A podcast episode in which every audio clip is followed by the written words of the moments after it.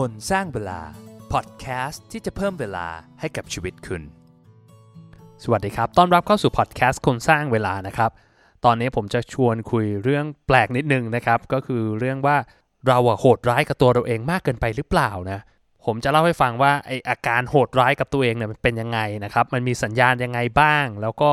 เราจะมีวิธีแก้ไขมันยังไงนะ ก็ไอเดียมันก็มาจากหนังสือที่ผมอ่าน แล้วก็รวมถึงประสบการณ์ของผมเอง เล่าที่มาที่ไปให้ฟังก่อนนะครับ ว่าทำไมอยู่ดีๆ ผมถึงอยากจะมาทำท็อปิกเรื่องนี้ คือเหตุการณ์มันเกิดขึ้นเมื่อประมาณสัก 3-4 วันที่แล้วครับ ผมมีโพสต์อัปเดตเป้าหมายของตัวผมเองเนี่ยใน Facebook นะก็คือเป็นความตั้งใจอยู่แล้วล่ะว่าจะทำ OKR รายปี แต่ว่าจะอัปเดตผ่าน Facebook ทุกอาทิตย์นะครับตอนผมเขียนเป้าหมายของผมอัปเดตเป้าหมายเนี่ยผมรู้สึกแย่กับตัวเองมากเลยเพราะผมรู้สึกว่าเฮ้ยทำไมไอสิ่งที่เราบอกไปมันทำไม่ได้ตามเป้าเลยว่าอะไรเงี้ยคือแบบ บอกไปร้อยทำได้ 30ทำได้ 50 ก็เก่งแล้วอะไรอย่างเงี้ยกลายเป็นว่าผมรู้สึกแย่กับตัวเองมากเลยนะ คิดอยู่นานเลยว่าจะโพสต์ดีไหมอะไรเงี้ยแต่ก็ให้สัญญากับท่านผู้ฟังไปแล้วเนาะก็อะก็ลองทำดู แต่พอโพสต์ไปแล้วเนี่ยมันก็สบายใจขึ้นนะ แล้วพอย้อนกลับมาอ่านที่ตัวเองโพสต์ดูนะครับผมรู้สึกว่าเฮ้ยจริง ๆทำไมเรารู้สึกแย่กับตัวเองขนาดนั้นนะ เพราะว่าไอสิ่งที่เราทำมันก็ไม่ได้แย่ขนาดนั้นนี่นา ใช่ไหมแล้วมันก็ยังมีอีกหลาย ๆ เรื่องที่อย่างเรื่องของที่มันวัดผลไม่ได้ที่ผมไม่ได้ใส่อยู่ในเป้าหมายของผม ที่ผมทำได้ดีเลย เรื่องของครอบครัวเรื่องของความสัมพันธ์ของคนรอบ ๆ ตัวใช้เวลากับลูกอะไรอย่างเงี้ย ซึ่งผมทำตรงนั้นได้ดีมาก แต่ว่าผมก็ไม่ได้วัดผลตัวผมเองแบบนั้นนะกลายเป็นว่าเรามองแต่เรื่องที่เราทำไม่ได้ เราทำไม่สำเร็จ แล้วเราก็รู้สึกแย่กับตัวเราเองนะครับพอมันเป็นแบบเนี้ยผมก็เริ่มตั้งคำถามแล้วว่าเฮ้ยทำไมผมถึงโหดร้ายกับตัวเองมากขนาดนี้นะ พอผมตั้งคำถามแบบเนี้ย ผมก็เริ่มหาคำตอบดูครับ ว่าเฮ้ยมันมีคนแบบเราอีกหรือเปล่านะ บนโลกใบเนี้ยแบบโหดร้ายกับตัวเองอะ่ะคือคนอื่นได้อะไรก็ได้นะ แต่ตัวเองนี่ไม่ได้เลยต้องเป๊ะต้องตามแผนต้องตามเป้านะครับ ก็เลยไป search Google ดูนะครับ ผมใช้คีย์เวิร์ดว่า how not to be too harsh on yourself ก็คือเหมือนกับว่า too harsh เหมือนกับโหดร้ายกับตัวเราเองอะ่ะแล้วผมก็เจอเฮ้ยมันมีไอเดียมันมี topic article เกี่ยวกับเรื่องพวกนี้เยอะมากนะครับ ผมก็มาค้นพบความจริงหลาย ๆ อย่าง ที่ผมรู้สึกว่าโอ้โหผมเนี่ยใช่เลยเนี่ยเป็นคนประเภทนี้เลย แล้วมันก็ทำให้รู้สึกว่าเฮ้ยมันน่าจะมีคนแบบผมจำนวนไม่น้อยนะ ก็เลยอยากจะเอาไอเดียตรงนี้มาแชร์ให้ฟังเทคนิคหลาย ๆ อย่างที่ผมแชร์ในพอดแคสต์นี้นะครับผมลองใช้มาแล้วนะ ประมาณสัก2อสวัน แล้วรู้สึกเฮ้ยเริ่มเห็นผลเริ่มเห็นแนวโน้มที่ดีนะ มันอาจจะยังเร็วเกินไปที่จะบอกว่าวิธีนี้มัน work นะ แต่แค่จะบอกว่าเฮ้ยเอาลองใช้แล้วรู้สึกมันถูกจริตกับคนแบบผมนะครับ แล้วก็ท่านผู้ฟังถ้ามีอาการแบบนี้ หรือคิดว่าเพื่อนมีอาการแบบนี้ก็อยากให้ลองฟัง ลองให้คนใกล้ตัวฟังนะครับ แล้วก็ลองเอาไอเดียเหล่านี้ไปประยุกต์ใช้ดูแล้วมันได้ผลหรือไม่ได้ผลยังไงนะครับโดยเนื้อหาในตอนนี้นะครับก็จะมาจาก 2 ส่วนนะครับส่วนหนึ่งก็เป็นหนังสือเล่มหนึ่งที่ผมโชคดีมากที่ได้ไปเจอนะครับฟังในพอดแคสต์แล้วก็เขามีพูดถึงหนังสือเล่มนี้ก็คือหนังสือ How to Love Yourself Like Your Life Depends on It ของ Kamal Ravikant ซึ่งเล่มนี้ขายดีมากเลยนะครับ แล้วก็เป็นแนวคิดที่ผมคิดว่าน่าสนใจ และเอามาประยุกต์ใช้กับเรื่องตรงนี้ได้พอดี และอีกส่วนหนึ่งก็จะมาจากประสบการณ์นะครับ แล้วก็การมองย้อนกลับไปในชีวิตของตัวเองเนี่ยว่าเฮ้ยผมทำอะไรไปบ้างทำไมผมถึงทำสิ่งต่างๆ เหล่านั้นนะครับ ก็เอามารวบรวมแล้วก็สรุปให้ฟังกันนะครับคำถามที่สำคัญที่สุดคือคุณต้องถามตัวเองก่อนครับว่าตอนนี้คุณกำลังโหดร้ายกับตัวคุณเองหรือเปล่านะ มันมีสัญญาณอยู่หลายหลายข้อเดี๋ยวผมจะเล่าให้ฟังนะครับ ข้อแรกก็คือว่าคุณรู้สึกว่าชีวิตคุณล้มเหลว ทั้งที่จริง ๆ แล้วมันก็ไม่ได้แย่ขนาดนั้น ลองย้อนกลับไปมองตัวเองดีๆนะครับ วันนี้เรารู้สึกว่าเฮ้ยชีวิตเรายังไม่ไปถึงไหนยังเฟลอยู่หรือเปล่า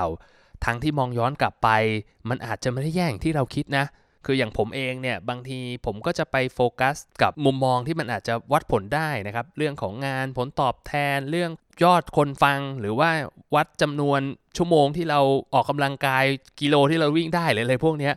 แต่บางทีผมเองก็มักจะลืมวัดไอตัวเลขที่มันวัดไม่ได้ เช่น แบบเวลาคุณภาพที่ผมมีให้กับครอบครัว ความสัมพันธ์ที่ดีที่ผมมีกับคนใกล้ ๆ ตัวเงี้ยคือถ้ามองเอาทุกอย่างมาองค์รวมมามามาพิจารณาดูเฮ้ยชีวิตมันก็ไม่ได้แย่ขนาดนั้นนะ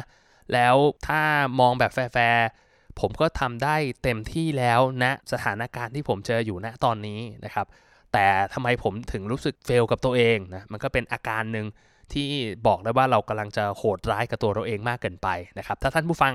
รู้สึกแบบนี้ว่าแบบเฮ้ยเราก็ทำไม่ได้แย่นี่ว่า ลองลองเขียนลงมาดูครับว่าเฮ้ยถ้าเรารู้สึกเฟลอะทำไมเราคิดว่าเราเฟลแต่เอาแฟกต์มาดูนะครับ เช่นว่าแบบเฮ้ยเราบอกว่าเราเฟลเราทำธุรกิจไม่ได้ประสบความสำเร็จตามที่เราวางไว้นะครับแล้วก็เขียนลงมาเป็นแฟกต์ทิ้งไว้สักพักแล้วย้อนกลับมาอ่านดูครับ เราจะเห็นเลยว่าเฮ้ยจริง ๆ แล้วมันก็อาจจะไม่ได้แย่ขนาดนั้นนะ อีกข้อหนึ่งก็คือว่าเราเห็นความผิดพลาดของตัวเองมากกว่าความผิดของคนอื่น อันเนี้ยผมก็ชอบเป็นว่าเหมือนกับบางทีคนอื่นผิดให้อภัยได้ แต่พอตัวเองผิดไม่ได้ มันต้องพัฒนาไอ้นี่แค่นี้เราต้องปรับปรุง เราต้องทำให้มันดีขึ้นนะครับ ข้อที่ 3 คือเราเป็นคนที่เป็น perfectionist อะเราซีเรียสกับความไม่ perfect ของตัวเราเอง แปลว่า ทุกอย่างที่เราทำในชีวิตเนี่ยมันต้องมีจุดให้ต้องติอะ มันมีจุดที่เรารู้สึกว่า เฮ้ย มันไม่ดีเลยว่ะ มันต้องปรับปรุงว่ะ เฮ้ย เรายังทำแย่ในเรื่องนี้อยู่นะ คือมองเผินๆนะครับ อ่า นิสัยการเป็น perfectionist เนี่ย มันก็ดูดีเนาะ เออ เป็นคนที่เรียนรู้แล้วก็พัฒนาตัวเองอยู่ตลอดเวลา ไม่หยุดที่จะยกระดับ level up ตัวเองนะ แต่ถ้าใครที่เคยเป็น หรือว่าใครที่เข้าใจมุมมองตรงนี้นะครับ ก็จะรู้เลยว่า มันเป็นมุมมองที่ไม่ค่อยมีความสุขสักเท่าไหร่นัก เพราะว่าเราจะมองเห็นสิ่งแย่ๆในสิ่งที่ดีนะครับกำแพงมันอาจจะเต็มไปด้วยหูอิฐที่เรียงกันสวยงามเลยอาจจะมีแค่ก้อน 2 ก้อนที่มันแบบเบี้ยวออกมาเนี่ย เราก็ไปมองเห็นไอ้ก้อนเบี้ยวๆสองก้อนเนี้ยแล้วก็แบบไปทุกข์ไปเศร้ากับมันนะครับ มันก็เป็นอาการหนึ่งของการที่เราแบบโหดร้ายกับตัวเราเองมากเกินไป อีกข้อที่4นะครับก็คือว่า เราเป็นคนที่เครียดกับความผิดพลาดเล็กๆ น้อยๆ ถึงแม้ว่าความผิดพลาดนั้นจะไม่มีผลกระทบอย่างมีนัยสำคัญก็ตามตัวอย่างเช่น ผมเองเนี่ยหนึ่งในเป้าหมายปีนี้ผมอยากจะนั่งสมาธิให้ได้ 1 0,000 นาทีนะครับแล้วก็ผมรู้สึกแย่มากเลยตอนที่ผมอัปเดตไป เพราะผมนั่งได้น้อยกว่าเป้าเยอะมากนะครับแบบเกินไม่ถึงครึ่งหนึ่งที่ plan ไว้นะครับหรือเกินครึ่งมานิดหน่อยผมจำไม่ได้ละแต่ว่าเป้าผมอยากจะนั่ง 10,000 นาที แล้วมันก็จะมีแบบเป็นไทม์ไลน์ว่าโอเค วันนี้ควรจะได้กี่นาทีแล้วใช่ไหมครับ แล้วสุดท้ายมันไม่ได้ตามเป้า ถามว่าถ้าสุดท้ายแล้วผมนั่งไม่ได้ตามเป้าจริงๆหมื่นนาทีผมนั่งได้แค่ห้าพันนะถามว่าเฮ้ยผลลัพธ์ที่มันตามมามันจะเกิดอะไรขึ้น ชีวิตผมก็คงไม่ได้เปลี่ยนไปมาก แทบจะไม่มีนัยยะอะไรเลย มันเป็นตัวเลขที่ผมตั้งขึ้นมาในใจเฉยๆว่าอยากจะทำให้ได้ถูกไหมครับ แล้วผมก็ไปซีเรียสกับมันมากอะทั้งที่จริง ๆ การที่เราตั้งเป้าตรงนี้มันเหมือนเป็นธง หรือเป็นแรงจูงใจให้เรานั่งสมาธิให้ฝึกตัวเอง ฝึกจิตใจของเรามากขึ้น มากกว่าที่จะไปซีเรียสว่ามันต้องได้ 1 0,000 นาที พอคิดแบบนี้ย้อนกลับไปผมจะเออเฮ้ยผมจริงจังกับเรื่องที่มันเล็กน้อยมากอะแทบจะไม่มีนัยยะกับตัวเราเองนะครับลองดูเรื่องอื่นๆนะถ้าไอสิ่งที่เรากำลังทำอยู่ มันส่งผลต่อเรา ถ้าคิดเป็นตัวเงินหรือคิดเป็นเวลาที่มันไม่มีนัยยะสำคัญมากอะแสดงว่าเฮ้ยเราเริ่มจะแบบเครียด เริ่มจะโหดร้ายกับตัวเรามากเกินไปแล้ว สมมุติถ้าบอกว่าเรามีอาการเหล่านี้แล้วล่ะโหเราเป็นโรคที่แบบหืมโหดร้ายกับตัวเองมากๆเนี่ย แล้วเราจะแก้ไขยังไง ผมขอเล่าเทคนิคให้ฟัง 6 ข้อละกันนะครับ ซึ่ง 6 ข้อเนี้ยสี่ข้อจะมาจากหนังสือ How to Love Yourself นะครับ แล้วก็อีก 2 ข้อมาจากประสบการณ์ของผมเองนะ เดี๋ยวขอเล่าไอเดียของหนังสือเล่มนี้ให้ฟังก่อนละกันนะครับ Kamal เนี่ยเขาเป็นคน Indian American นะครับ แล้วก็ช่วงหลายปีก่อนเนี่ยเขาเป็นผู้ประกอบการ ในสตาร์ทอัพใน Silicon Valley แล้วก็ประสบปัญหานะครับว่าธุรกิจไปไม่รอดรับเงิน investor มาแล้วก็ failแล้วก็ประกอบกับป่วยเป็นโรคหนักที่แบบเหมือนไม่สามารถลุกออกจากเตียงได้นะครับแล้วก็มีปัญหาเลิกกับแฟนนะครับแล้วก็เพื่อนสนิทคนหนึ่งเสียชีวิต กลายเป็นว่าแบบหืมโดนหนักมากนะครับคือเขาเล่าให้ฟังในหนังสือว่าช่วงนั้นเน่ยเป็นเวลาที่แย่มากๆ ถ้าวันไหนที่เขารู้สึกว่าแบบเขามีอาการซึมเศร้าอะถือว่าวันนั้นเป็นวันที่ดีที่สุดละ คือแสดงว่าวันที่เหลือเหลืออยู่เนี่ยเป็นวันที่แบบอาการแย่กว่านั้นเยอะมากนะครับเขาเองก็รู้สึกแบบหมดอะไรตายอยากในชีวิตอะแล้วก็มาถึงจุดหนึ่งเขารู้สึกทนไม่ไหวแหละเขาก็ให้ปฏิญาณหรือเขาเขาเรียกว่าวาวก็คือเหมือนกับคำมั่นสัญญากับตัวเองว่าเขาจะเปลี่ยนแปลงตัวเองนะครับ แล้วก็สิ่งที่เขาบอกกับตัวเองคือว่าเขาจะรักตัวเขาเอง มันน่าสนใจนะ ในหนังสือมันก็จะมีอธิบายทำไมต้องเป็นความรักทำไมไม่ใช่อย่างอื่นใช่ไหม เขาก็บอกว่าเนี่ยความรักมันเป็นสิ่งที่มันคิดว่ามันอยู่ในเบื้องลึกของของจิตใจของทุกๆคนนะครับ แล้วเขาก็ทำสิ่งที่น่าสนใจมาก ซึ่งมันก็เป็นเทคนิคแรกที่ผมอยากจะเล่าให้ฟังก็คือ เขารักตัวเขาเอง โดยการที่เขาบอกกับตัวเองว่า I love myself เหมือนแบบฉันรักตัวเองอะบอกทุกวันเลย บอกแบบ บอกวันละหลาย ๆ รอบนะครับตื่นเช้ามาก็พูดกับตัวเองหน้ากระจกนะครับแปลงฟันก็พูดไปด้วยนะครับแล้วก็ I love myself I love myself I love myself บอกไปเรื่อย ๆ จนมันกลายเป็นอัตโนมัติ แล้วมันตกเข้าไปอยู่ในจิตใต้สำนึกของเขา อันนี้จริง ๆ มันก็จะคล้าย ๆ กับไอ้ affirmation ที่ผมเคยเล่าไปในตอนก่อนหน้านี้นะครับเรื่อง morning routine นะครับว่าเฮ้การทำ affirmation มันเหมือนเป็นการ reprogram จิตใต้สำนึกเราใหม่ ถามว่าเฮ้ยแล้วมันทำแล้วมันเป็นยังไงนะครับ ผมก็เล่าเล่าประสบการณ์ให้ฟังแล้วกันนะผมเองเนี่ยลองเอาวิธีนี้ไปใช้ใช่ไหมผมก็นั่งคิดเอ๊แล้วผมจะเปลี่ยนคำพูดเป็นว่าอะไรดี คือตอนแรกก็บอกว่าเนี่ยฉันรักตัวเองมันก็ดูตลกตลกนะ มันดูแบบมันไม่จริงใจอะ่ะผมก็เลยลองคิดดูใหม่เออถ้าสมมติผมจะบอกรักตัวผมเองนะ ผมจะพูดว่าไง ผมก็พูดกับตัวเองนะว่าบอลกูรักมึงว่ะ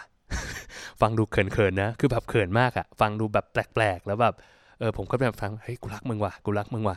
อันนี้คืออาจจะต้องไม่สุภาพหน่อยนะ แต่แบบสนิทกันไงสนิทกับตัวเองนะคือจะบอกว่าเอ้ยผมรักตัวเองเนี่ยมันมันไม่ใช่ไงแล้วก็พยายามแบบรีพีทคำพูดเนี้ยตลอดเวลาตลอดเวลา ตลอดเวลา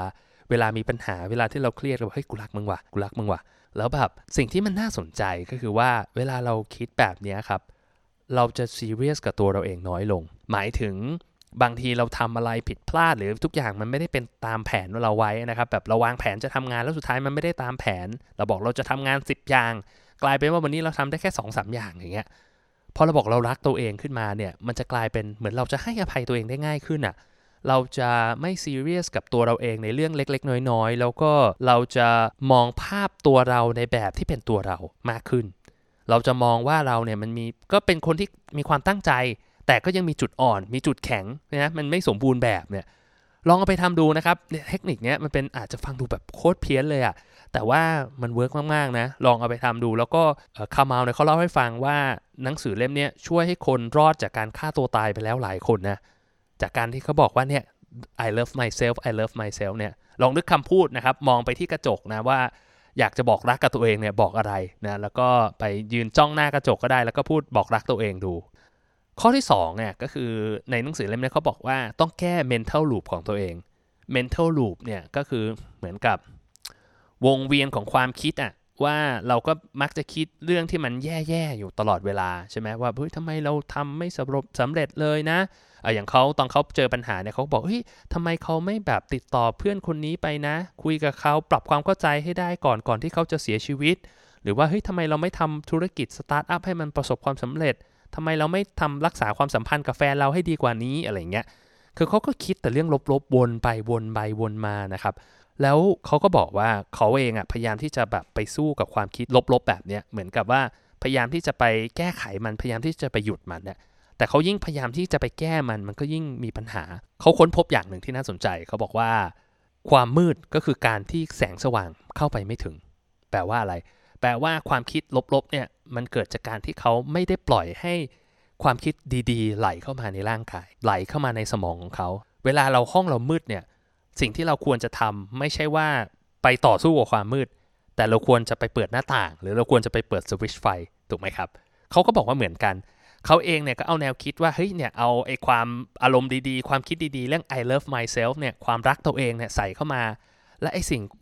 ลบๆเหล่านี้ไอ้ mental loop เหล่านี้มันหายไปหมดมันพลิกกลายเป็นจาก mental loop ที่ทำให้ชีวิตเราแย่ลง มันกลายเป็น mental loop ที่ทำให้ชีวิตเราดีขึ้น ส่วนที่3เนี่ยอันแรกเนี่ยเราพูดไปแล้วเรื่องเหมือนกับพูดกับตัวเองใช่ไหมว่าเอ้ฉันรักตัวเองอันที่ 2 ก็คือว่าเราบอกเราจะแก้แนวคิดตรงนี้ด้วยการใส่ความคิดใหม่ ๆ เข้าไป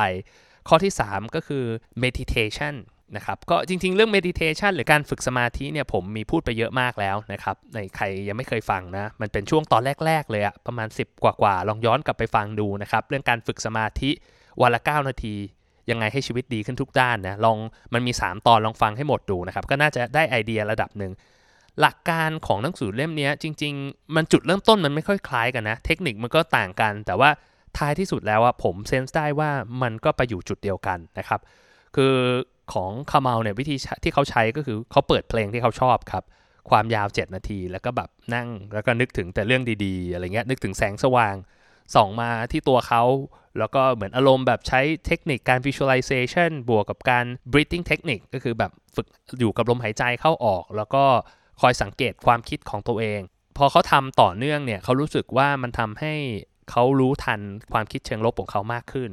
แล้วมันทำให้จิตใจของเขาเหมือนซอฟลงนะครับแล้วมันทำให้ไอความคิดดีๆ มันไหลเข้ามาได้เยอะขึ้นนะก็ถ้าใครยังไม่ได้เมดิเทตเป็นประจำก็อยากให้ลองฝึกดูนะครับ ก็เริ่มต้นจากวันละไม่กี่นาทีก่อนก็ได้นะครับ แล้วก็ทำให้มันเป็นประจำพอเราเห็นผลลัพธ์เนี่ยก็จะรู้สึกเองว่าเฮ้ยมันมีประโยชน์แค่ไหน แล้วก็ข้อสุดท้ายที่ไอเดียมาจากหนังสือเล่มนี้นะครับ ก็คือเขาบอกว่า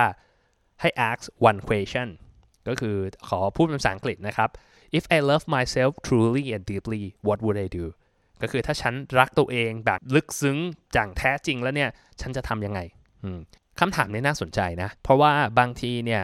เราทำร้ายตัวเอง เราโหดร้ายกับตัวเราเองเนี่ยเพราะเรารักตัวเองไม่มากพอ เราอาจจะต้องพลิกพลิกคำถามหน่อยหนึ่งว่าเฮ้ยถ้าเรารักตัวเองจริงๆอะเรากำลังจะทำสิ่งนี้กับตัวเองอยู่หรือเปล่า ถ้าเรารักตัวเองจริงๆอะเราจะด่าตัวเองขนาดนี้ไหม เราจะแบบดูถูกตัวเองขนาดนี้ไหม พอคิดไปคิดมาแบบเนี้ยคำตอบที่ได้ส่วนมากมันจะบอกว่าเฮ้ยไม่นะไอสิ่งที่เราทำเพราะเราไม่ได้รักตัวเราเองมากกว่า ถ้าเรารักเราทำจากมุมมองว่าเฮ้ยเรารักตัวเราเองแล้วเนี่ยมันก็จะเป็นสิ่งที่ในเชิงบวกมากกว่าเป็นเชิงลบนะครับเขาเองก็พูดเหมือนกันนะครับว่าเฮ้ยจริง ๆ แล้วมันเห็นแค่ตัวหรือเปล่า การที่เรารักตัวเองนะเราควรจะไปรักคนอื่นมากกว่าหรือเปล่า ผมมีความรู้สึกว่าการที่เราจะไปรักคนอื่นได้เนี่ยโดยที่เราไม่รักตัวเองอะ่ะ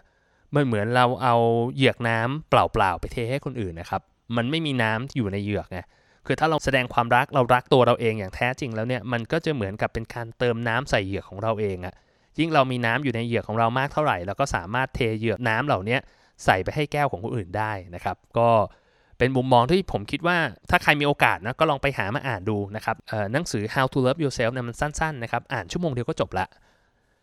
มีไอเดียอีก 2 ข้อที่ผมคิดว่าเอามาใช้แล้วมันมีประโยชน์มากนะครับ ผมก็ให้เป็นข้อ 5 กับข้อ 6 ละกันนะอันนี้ไม่ได้มาจากหนังสือนะจะมาจากประสบการณ์ส่วนตัวนะครับ ข้อ 5 ก็คือว่าเราต้องเลิกที่จะ judge ตัวเอง หมายถึงว่าบางทีเนี่ยผมสังเกตเรามักจะตัดสินตัวเราเองบนมาตรฐานที่ต่างกับคนอื่น อย่างผมเองอะเป็นเยอะไม่รู้ท่านผู้ฟังเป็นหรือเปล่านะครับ บางทีแบบคนอื่นทำอะไรผิดพลาดแล้วรู้สึกว่าเออให้อภัยได้อะ อย่างผมเองผมล่าสุดเนี่ยมีเหตุการณ์ที่มันทำให้ผมต้องเสียเงินไปเยอะเหมือนกันนะครับเจ็ดความจากความผิดพลาดของอื่นเนี่ยในเรื่องของการลงทุนเนี่ยแบบก็ไปเป็นแสนนะหายไปเยอะมากนะครับ แต่ถามว่าเราเองก็รู้สึกว่าเออเขาก็คงไม่ได้ตั้งใจหรอกนะเขาก็พยายามเต็มที่แล้วมันก็ผิดพลาดกันได้นะ ผมกลับรู้สึกให้อภัยเขาได้ ถึงแม้ว่าโอ้โหณมูลมันนั้นมันแบบมันหงุดหงิดมากนะครับ รู้สึกว่าเฮ้ยเราให้อภัยเขาได้ แต่บางทีพอมองย้อนกลับ มามองตัวเองอะในความผิดพลาดที่เล็กน้อยกว่านั้นเนี่ยเรากลับไม่ให้อภัยตัวเราเองทำไมแค่นี้เราไม่ทำไม่ได้เหรอ เราพยายามที่จะพุชตัวเอง เราพยายามที่จะผลักดันตัวเองให้ทำให้ได้มากขึ้นนะก็ลองดูครับพยายามมองในมาตรฐานเดียวกันว่าเฮ้ยถ้ามันไอสิ่งที่เราทำอยู่เนี่ยถ้ามันเป็นคนอื่นเน่ยเราจะโหดร้ายกับเขาเหมือนอย่างที่เราโหดร้ายกับตัวเองหรือเปล่า แล้วสุดท้ายก็คือข้อที่ 6 ครับ ข้อนี้ก็คือเรียกได้ว่าแบบสูงสุดแล้วอะ่ะเป็นขั้นที่จะปลดล็อกได้ทุกอย่าง ถ้าเราสามารถทำอย่างนี้ได้ก็คือ เราต้องแยกตัวเองออกจากผลลัพธ์ครับ เรียกได้ว่าเหมือนปล่อยวางอะแต่ปล่อยวางนี่ไม่ได้แปลว่าไม่พยายามนะ คือเราบอกว่าเราอยากจะหาเงินร้อยล้าน ปล่อยวางไม่ได้แปลว่านั่งเฉยๆนั่งดูทีวี แล้วก็หวังว่าให้เงินร้อยล้านนั้นมาเองนะครับการปล่อยวางคือเราทำเต็มที่แล้ว แล้วเราบอกกับตัวเองว่าเราทำดีที่สุดแล้ว ไม่ว่าผลลัพธ์มันจะเป็นยังไง เราก็ทำดีที่สุดแล้วนะครับพอมันเป็นแบบนี้เราจะปล่อยวางได้ว่าเฮ้ยมันก็ไม่มีอะไรที่เราทำได้มากกว่านี้แล้วแหละ เราก็เต็มที่กับมันแล้วนะครับแนวคิดแบบนี้มันก็จะทำให้เราปลดล็อกอะอย่างตัวผมเองเนี่ยถ้าสังเกตล่าสุดที่มีปัญหาที่โพสต์เป้าหมายแล้วรู้สึกแย่กับตัวเองเนี่ยก็เพราะว่าเราวัดผลตัวเลขเป้าหมายของเราในหลาย ๆ เรื่องแล้วมันไม่ได้ตามคาดอะคือแบบเราบอกอยากได้ร้อยเราได้แค่ 50 อย่างเงี้ยพอมันไม่ถึงมันก็มันก็เครียดใช่ไหมมันก็รู้สึกผิดหวังกับมัน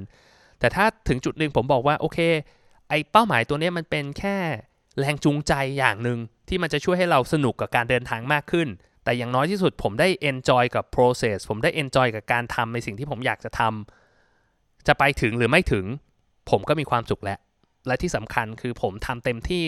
กับสิ่งที่ผมอยากจะทำแค่นี้ผมก็ถือว่าไม่ต้องมีอะไรต้องเสียใจแล้วนะครับพอมันเป็นแบบนี้คิดว่ามันก็น่าจะช่วยได้นะ หลาย ๆ คนมันอาจจะเป็นอะไรที่พูดง่ายทางทฤษฎี แต่มันทำได้ยากในความเป็นจริงนะครับ ก็อยากให้ลองเอาไปทำดูเรื่อง เทคนิคในการ detachment เนี่ยหรือว่าการปล่อยวางจากผลลัพธ์เนี่ยมันก็เป็นเทคนิคที่ถูกพูดถึงในหนังสือหลายๆเล่มนะครับ เล่มหนึ่งที่มีพูดที่ผมจำได้เลยก็คือหนังสือชื่อ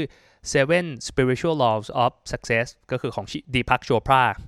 คือเป็นหนังสือสุดยอดเล่มหนึ่งเลย แล้วเขาก็พูดเป็นหนึ่งข้อเลยใน 7 ข้อนี้ว่าเราต้องปล่อยวางจากผลลัพธ์ เพราะว่าการที่เราสามารถปล่อยวางจากผลลัพธ์ได้หนึ่งคือเรามีความสุขขึ้น 2 คือเราจะทำผลงานหรือผลลัพธ์ของเราได้ดียิ่งขึ้นอีก เพราะว่าเราทำโดยที่ไม่ได้คาดหวังผลลัพธ์ เราคาดหวังแค่ว่าเราจะทำสิ่งนี้ให้ดีที่สุดทำ process ที่ดีที่สุด แล้วสุดท้ายเนี่ยผลลัพธ์มันก็จะตามมาเองนะครับก็ที่ผ่านมานะครับอย่างที่ผมเล่าไปว่า ผมก็ลองเอาเทคนิคทั้ง 6 ข้อมาใช้นะครับ ก็ทวนกันอีกทีนึงนะข้อแรกก็คือรักตัวเองให้มากๆนะครับ บอกรักตัวเองทุกวันนะไปหามาว่าจะพูดบอกรักตัวเองยังไงนะข้อที่ 2 ก็คือแก้ mental loop เอาแนวคิดดีๆ เข้ามาทดแทนความคิดแย่ๆในหัวนะครับ การฝึกสมาธิถาม one question ก็คือว่าถ้าเรารักตัวเองอย่างแท้จริงอย่างลึกซึ้งแล้วเนี่ยเราอยากจะทำอะไรนะครับ เลิกที่จะตัดสินตัวเองนะครับ แล้วก็ที่สำคัญที่สุดคือแยกตัวเองออกจากผลลัพธ์ ปล่อยวางจากผลลัพธ์ไม่ว่าผลลัพธ์จะเป็นยังไงเราทำดีที่สุดแล้วนะครับ ผมก็ลองหลักการพวกนี้มาใช้นะ ผมคิดว่าอันที่มันเด่นชัดที่สุดเลย ก็คืออันที่ผมบอกว่าผมรักตัวเองเนี่ยแหละเออบอกบอลกูรักมึงว่ะอะไรเงี้ยมันฟังดูเขินมากตอนแรกอะแต่ว่า พอเอามาทำจริงๆอะมันทำให้ผมไปอยู่ในสเตจของความสุขได้ง่าย คืออันนี้ไม่รู้ผมเคยอธิบายไปหรือยังนะว่าเวลาเราฝึกสมาธิครับพอถึงจุดหนึ่งอะมันจะมีอารมณ์หนึ่งที่แบบอยู่ดีๆ เราก็จะมีความสุข มันจะเป็นอารมณ์ที่แบบเฮ้ยเรารู้สึกแบบเบาสบาย รู้สึกยิ้มได้โดยที่แบบไม่ได้ตั้งใจนะครับ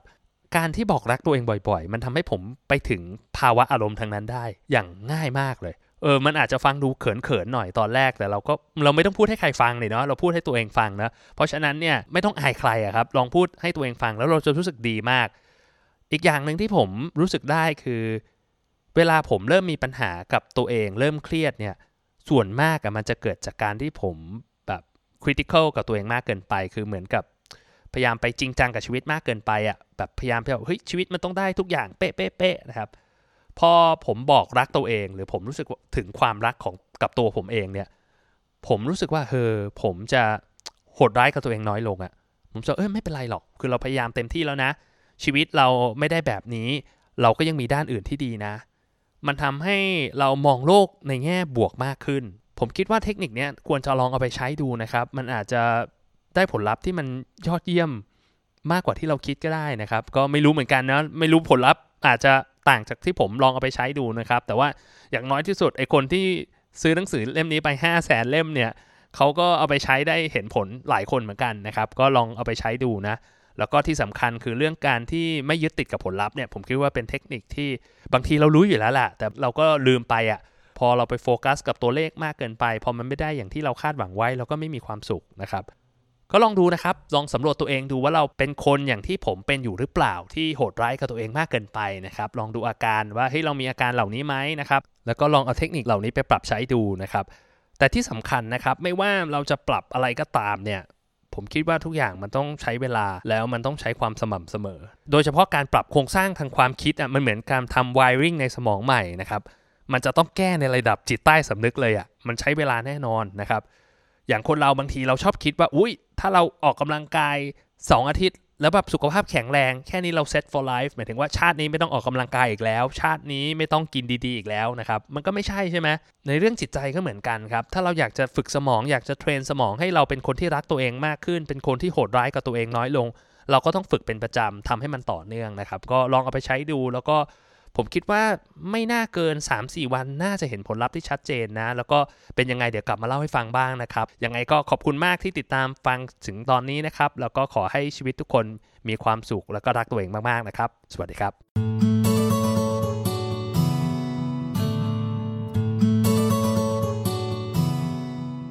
คนสร้างเวลา พอดแคสต์ที่จะเพิ่มเวลาให้กับชีวิตคุณ